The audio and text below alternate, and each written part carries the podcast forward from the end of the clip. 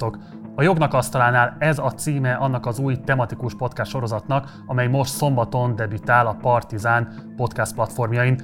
Az illiberalizmus rendszerének kiépülését, illetve lehetséges meghaladásának különböző szempontjait fogja elemezni majd ez a podcast, de hogy pontosan mire vállalkoznak a szerzői ennek a sorozatnak, erről beszélgetek most majd velük. Mielőtt bemutatnám őket, mindenképpen iratkozzatok fel a csatornára, ami nem tettétek volna meg, illetve ha lehetőségetekben áll, akkor kérlek, hogy szálljatok be a finanszírozásunkba a Patreon oldalunkon keresztül. Kezdünk!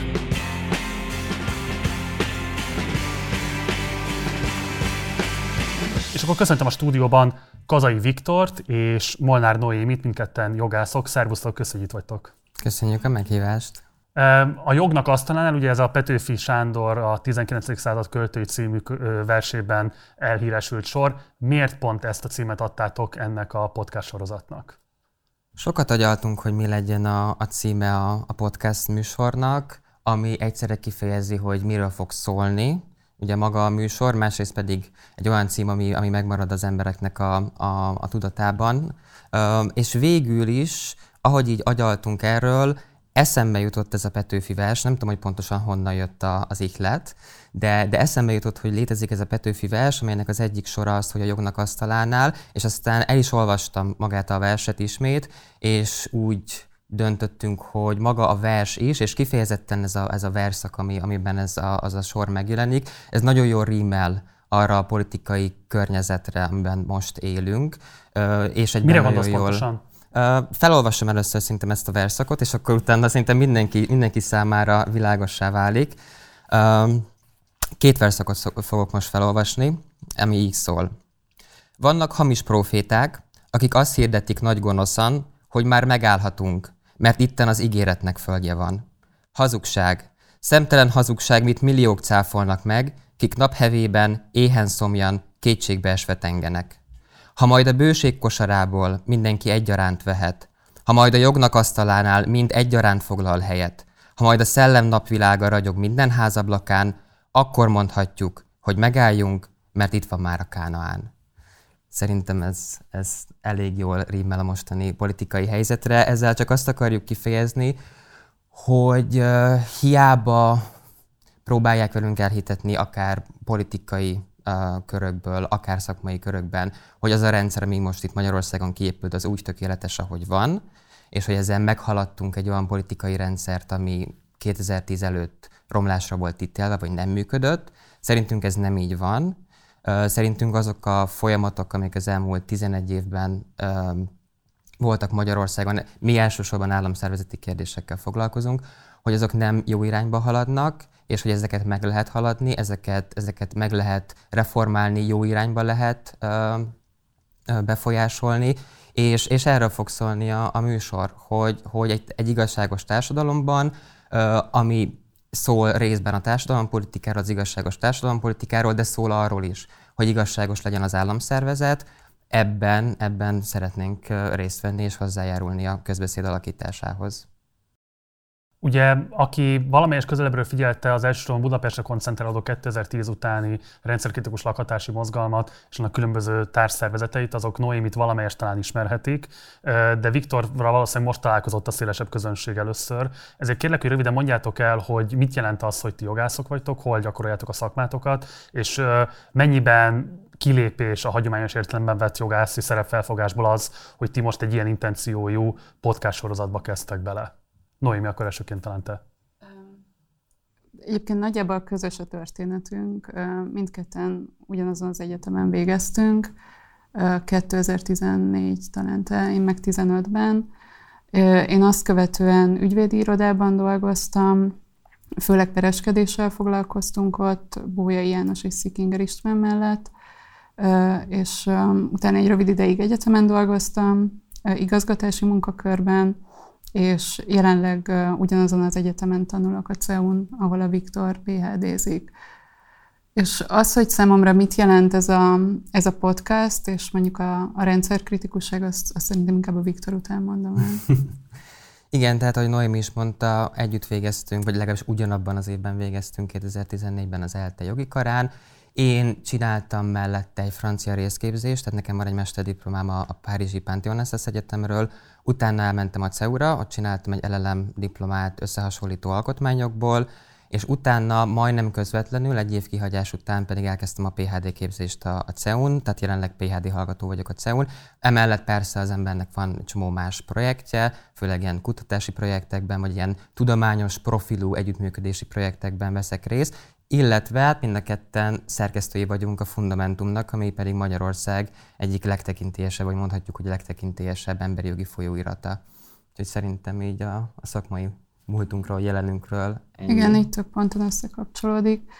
Um, ami szerintem célja lehet ennek a, a podcastnak, az az, hogy a jogot, ami sokszor nagyon elvontnak, absztraktnak és kiismerhetetlennek tűnik, azt egy kicsit megpróbáljuk érthetőbbé tenni, közérthetőbbé tenni, olyan nyelven szólva az emberekhez, ami befogadható, és nem akarjuk azt mutatni, hogy, hogy egyébként mi tökéletesen értenénk a jogot, mi sem értjük tökéletesen, annak is csak legfeljebb egy kis szegletét, de azt láttuk, hogy nagyon kevés tér volt az elmúlt tíz évben arra, hogy, hogy jogról közérthetően beszéljenek emberek, és ez egy ilyen próbálkozás lenne. Igen, és emellett még ezt hozzátehetem, annak pedig kifejezetten örülünk, hogy egy olyan platformon tud ez megjelenni, mint a, mint a Partizán, mert azt látjuk, hogy főleg a baloldali platformokon nagyon erős az a narratíva, amely a társadalmi igazságosságot alapvetően a szakpolitikai kérdésekkel azonosítja, és nagyon gyakran megjelenik az a vélemény, hogy a jogállamiságról vagy az államszervezetről való gondolkodás az valamiféle liberális úri huncutság. És ez szerintem két okból sem igaz teljes mértékben. Az egyik ok az az, hogy államszervezeti kérdésekről, jogállamisági kérdésekről is nagyon más tudnak gondolni konzervatívok, liberálisok és baloldaliak. Tehát a jogállamiságot, mint olyat, a liberálisok privilégiumává tenni, az szerintem félrevezető.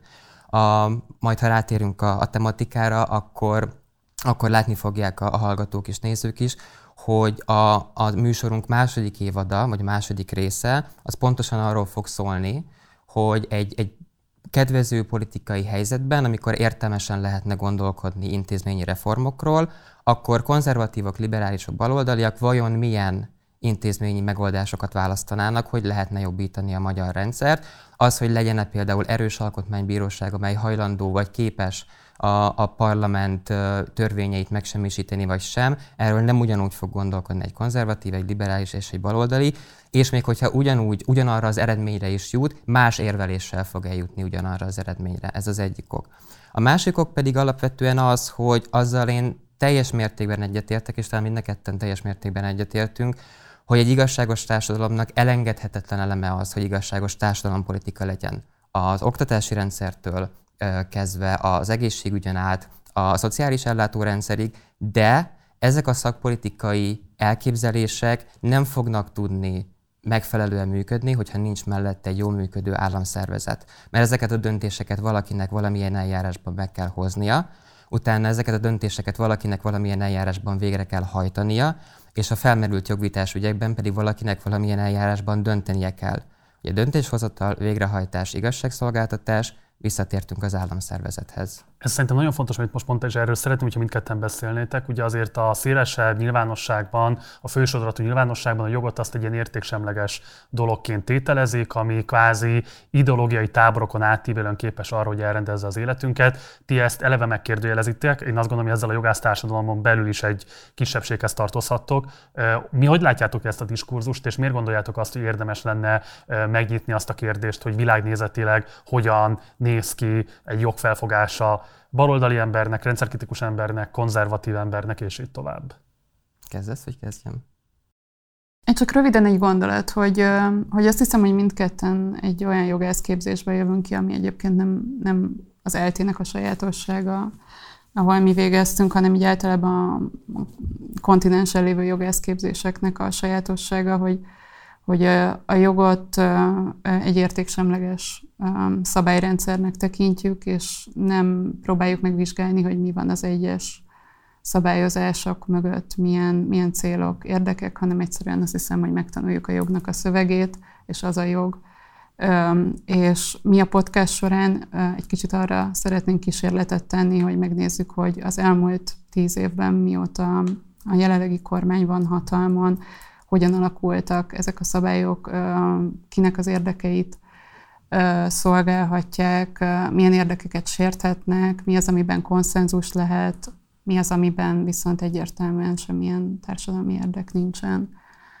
Hogy egyedül vagyunk ebben a, a jogász társadalomban, azt nem tudom. Szerintem már csak azért sem vagyunk egyedül, mert a, a saját évfolyamomra visszaemlékezve én nagyon jól emlékszem rá, hogy ott egy csomó olyan ember volt, aki egyébként bölcsészszakra akart volna, vagy bölcsészkarra akart volna menni, vagy szociológiára akart volna menni, csak ugye otthon azt mondták, hogy édes fiam, menj a jogra, tanulj valami normális uh, szakon, legyen valami normális diplomát, aztán majd foglalkozhatsz mással. Szóval, hogy azért nem, szerintem nem ennyire merev az egész jogász társadalom.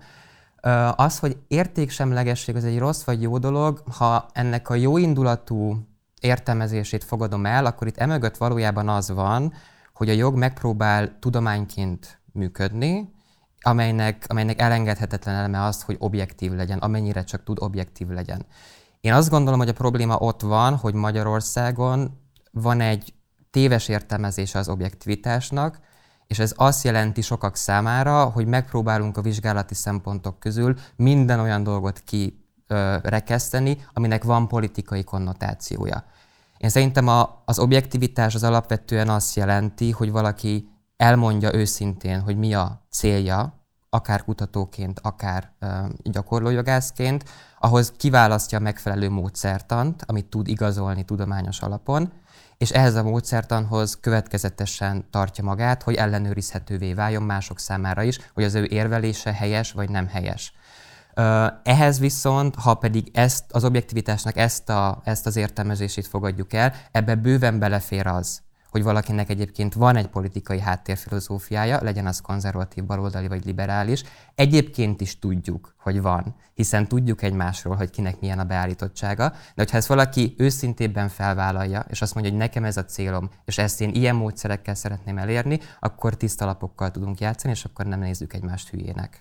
Milyen problémákat okozott az illiberális fordulat az elmúlt tíz évben az államigazgatásban? Kérdezem ezt azért is, mert hogy részben az illiberális fordulat védelmezői és kritikusai is ugyanazt szokták fölhozni pro vagy kontra, hogy akár jó vagy rossz, de hogy végül is a politikai akarat alakította végre a, a jogi berendezkedést, és hogy ez, aki azt gondolja, hogy ez egy jó fordulat volt, az a népszuverenitásra szokott hivatkozni, hogy végre lehetett azt látni, hogy erőteljesebben érvényesül a népakarat. A kritikusok pedig azt mondják, hogy a népakaratra hivatkozva itt olyan súlyos határátlépések történtek, amelyek felszámolták azt a konszenzust, amit harmadik köztársaságként szoktunk hivatkozni. A ti megítélésetek szerint kifejezetten államigazgatási szempontból milyen változásokat hozott az illiberalizmus, mi a baj vele?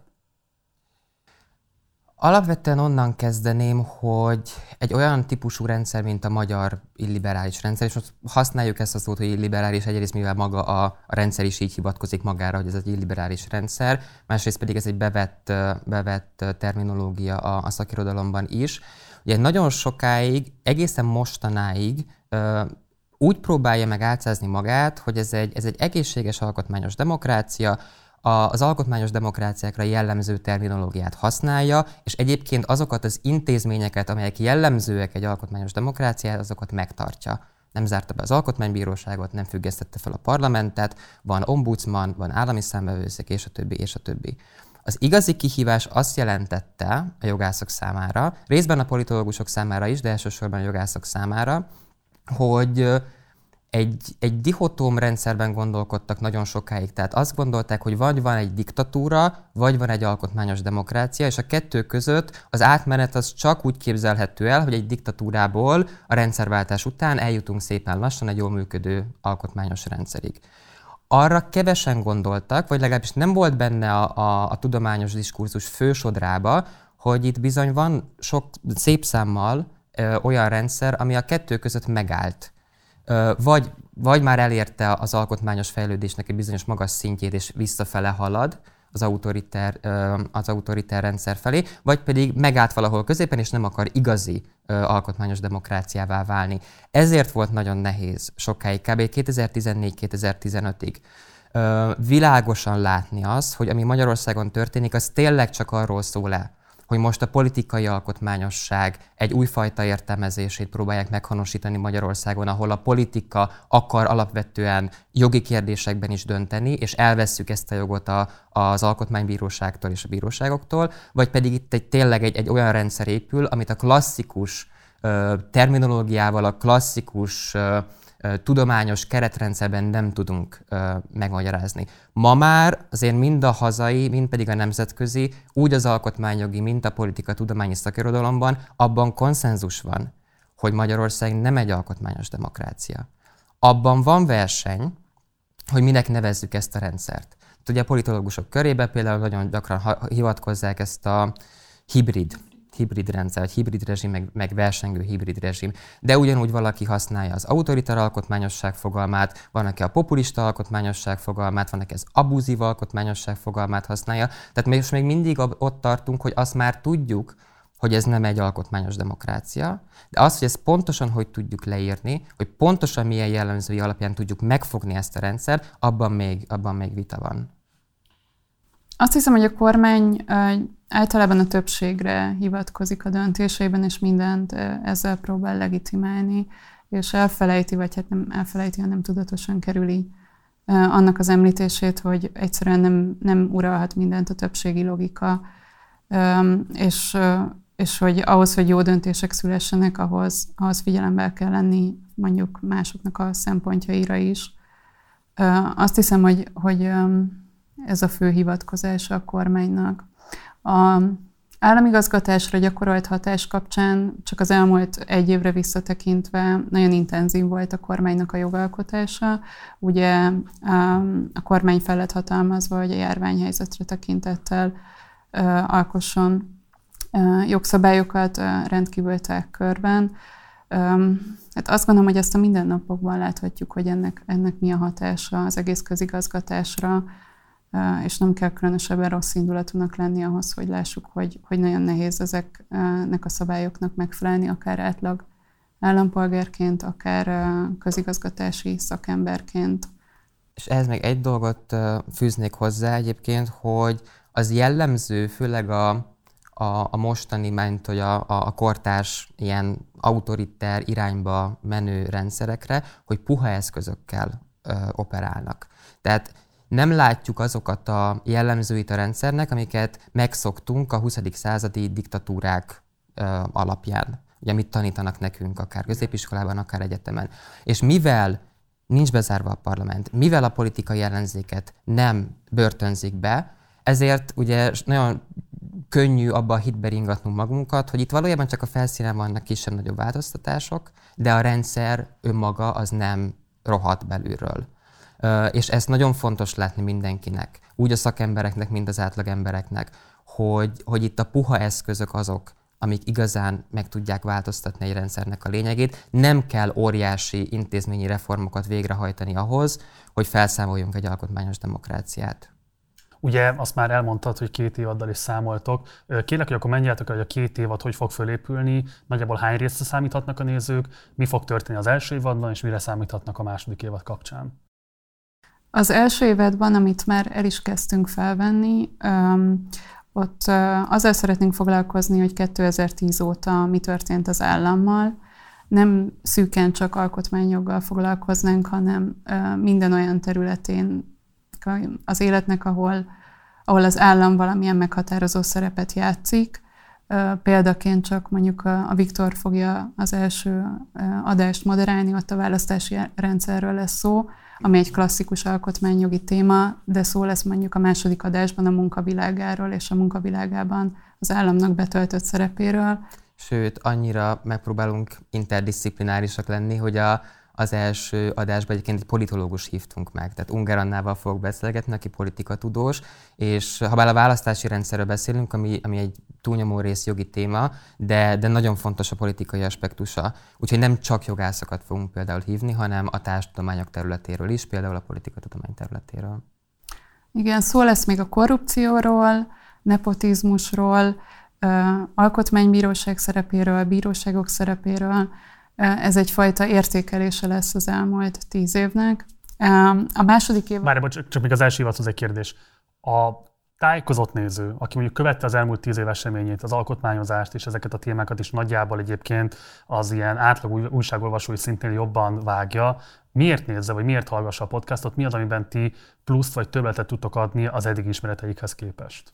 Szerintem nem szükséges ehhez túl nagy háttértudás, tehát direkt úgy állítottuk össze az epizódokat, és direkt olyan embereket kerestünk, akik, akikkel való beszélgetés során nagyon röviden, nagyjából egy órában fel tudjuk vázolni azt, hogy mi történt az elmúlt 11 évben, anélkül, hogy bárkinek különösebben műveltnek kéne lennie ezen a területen. Tehát az egyik, az egyik legfontosabb célkitűzés, amit már Noémi is említett, hogy itt közérthetően, röviden, feszes beszélgetések keretében szeretnénk feldolgozni az elmúlt 11 évet, aztán pedig beszélni arról, hogy milyen változtatásokat lehet igen, és szerintem fontos az, hogy nem részletszabályokkal fogunk foglalkozni, hanem alapvetően ezeknek az intézményeknek a szerepével általában, és azokról a tendenciákról, amik, amik 2010 óta leírhatóak, egyben megnézni őket. Azt hiszem, hogy gyakran mi is elveszünk így a mindennapi hírek között és a jogszabálymódosítások között, hogy mi történik. Ez erre lenne egy kísérlet. Hogy Tehát akkor az első adnak lehetne az is az alcím, hogy bevezetés az illiberalizmus elmúlt egy, évtized, egy évtizedében. Igen. Vagy az illiberalizmus anatómiája, vagy valami hasonló, anatómia, hasonló is lehet. Jó. Igen. Második évadban mi vár ránk? A második évadban pedig arról fogunk beszélgetni, hogyha egy olyan politikai környezet lenne Magyarországon, ahol értelmesen lehet arról gondolkodni, hogy a magyar államszervezetet hogyan lehetne megreformálni, jó irányba terelni, akkor milyen intézményi változtatásokat kéne eszközölni. Ugye például mondtam, hogy alkotmánybíróság, de elgondolkodhatunk azon is, hogy kell például Magyarországon második kamara, vagy nem kell második kamara ha parlamentet, milyen parlamentet szeretnénk, milyen, milyen képviseletet szeretnénk a parlamentben. A közvetlen vagy a közvetett demokráciát szeretnénk előnyben részesíteni, hogy ha a közvetlen, akkor annak milyen eszköztára van azon kívül, hogy népszavazásba megkérdezzük az embereket. Tehát ilyesmi, ilyesmi kérdéseket fogunk körbejárni. Ugye mindig érzékeltetni fogjuk, hogy ezek részben értékválasztások, ugye attól függően, hogy kinek mi a politikai háttérfilozófiája, és, és olyan kérdéseket fogunk felszínre hozni, amelyek egyébként sem a közbeszédben, sem a tudományos párbeszédben nagyon nem jelentek meg. Ugye éppen, éppen erre, erre vonatkozóan, hogy itt nincsen egyetlen helyes megoldás, hanem több döntési alternatíva van, és ezek között a döntési alternatívák között nem tudunk máshogy dönteni, csak akkor, hogyha átbeszéljük, hogy mik az előnyei és mik a hátrányai. Az, hogy nem tudom, a Momentum szeretné bevezetni a, a közvetlen köztársasági elnökválasztást, ez lehet egy értelmes döntés, de így önmagában nem sok értelme van. Ezt csak akkor tudjuk eldönteni, hogy van-e értelme vagy nincs, hogyha úgy tisztázzuk, hogy egyébként egy köztársasági elnöknek milyen szerepet akarunk szánni a magyar politikai rendszerben. Azt szeretnénk, hogy továbbra is csak egy ceremoniális ö, szerepkör törtsön be, vagy azt szeretnénk, hogy szorosabb legyen a, a kapcsolata a végrehajtó hatalommal milyen kapcsolatot szeretnénk kialakítani a köztársasági elnök és a, a parlament között. Szeretnénk, hogy a köztársasági elnök elsődleges feladata mondjuk az legyen, hogy alkotmányos kontroll gyakoroljon a parlament fölött. Tehát azért mondom, hogy ezeket az államszervezeti kérdéseket nem lehet csak így bedobni, és azt mondani, hogy ez a jó, vagy nem ez a jó, hanem ezeket át kell beszélni, különben, különben nem tudjuk eldönteni, hogy, hogy merre van az előre. Ugye az azért is egy fontos kérdés, és akkor az egyébben a záró kérdése is a beszélgetésünknek, mert az ellenzéki közvélemény azt latolgatja, hogy sima többséggel vagy csak alkotmányozó többséggel lehetséges bármit is változtatni az illiberalizmus magyarországi rendszerén. Tudtok-e bármit mondani arra vonatkozóan, hogy ez mennyiben lesz témája a podcastotok második évadának, tehát hogy fogtok-e arra válaszsal szolgálni, hogy amennyiben nincsen alkotmányozó többsége egy esetleges új kormánynak, akkor milyen mozgásteret tud megmaradni a jelenlegi rendszer keretein belül? Erről készültünk erre a kérdésre. Igen, kezded? Vagy kezdjem? Hát azt beszéltük meg, hogy azt fogjuk mondani, hogy ez, ez a második évadból ki fog derülni. Igen. Azt azért leszögezném, hogy, hogy, hogy itt alapvetően ennek a műsornak nem célja most, hogy előkészítse a, az ellenzék rendszerváltását. Tehát itt nem, nem most nem, nem, a mi részünkről nem az a, az a cél, hogy most az ellenzéki pártok mögé beálljunk egy műsorral, és, és kvázi ilyen fórumot biztosítsunk arra, hogy, hogy hogyan tudnak ők gondolkodni erről a kérdésről.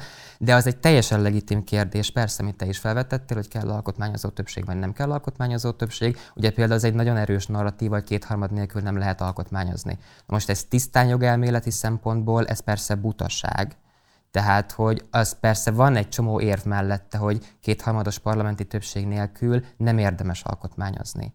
De például ez egy olyan kérdés, amelyet nem lehet vagy-vagy alapon eldönteni, hanem át kell beszélnünk, hogy milyen érvek szólnak amellett, hogy lehet, és milyen érvek szólnak amellett, hogy nem lehet. Úgyhogy, úgyhogy nagyjából, nagyjából ezt tudnánk mondani a második évadról. Én inkább csak a, a hátteréről a műsornak, hogy azt mindenképp el szerettem volna mondani, hogy igyekeztünk és igyekszünk olyan szakértőket hívni, akik viszonylag fiatalok, elismert oktatók, kutatók, de a közszolgálati média szűkülése miatt kevés lehetőségük volt ezt a tudást, amit egyébként oktatóként vagy kutatóként kamatoztatnak, a nyilvánosság felé kommunikálni. És igyekszünk arra is törekedni, hogy lehetőleg minél több fővároson kívül dolgozó kutatóval beszélgessünk. Igen, és akik jó fejek. Tehát ez, ez, de, de komolyan, tehát hogy szerintem a műsor Nálam nem egy, volt szempont.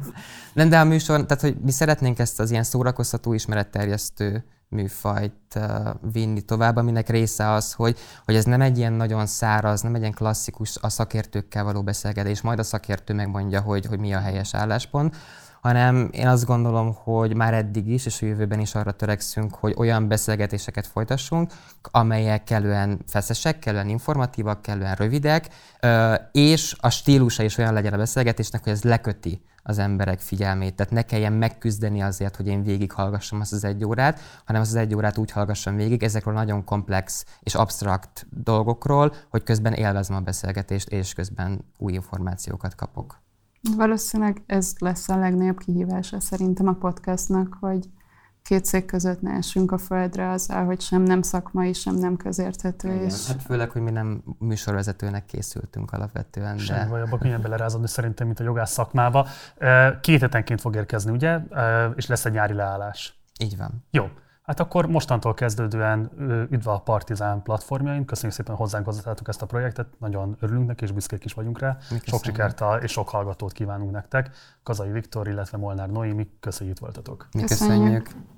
Hallgassátok tehát a Partizán podcastjait, most már kettő dedikált műsorunk is van, amelyek egymást váltogatják, tehát minden héten van dedikált, kifejezetten csak podcast tartalom is a Partizán csatornáján, de mindenképpen iratkozzatok fel erre a csatornára is, akár a YouTube-on, akár a Facebookon követtek bennünket, illetve, hogy van lehetőségetek, akkor kérlek, hogy szálljatok be a finanszírozásunkba, akár a Patreon oldalunkon keresztül, akár a leírásban található bankszámlaszámunkon, vagy PayPal oldalunkon keresztül.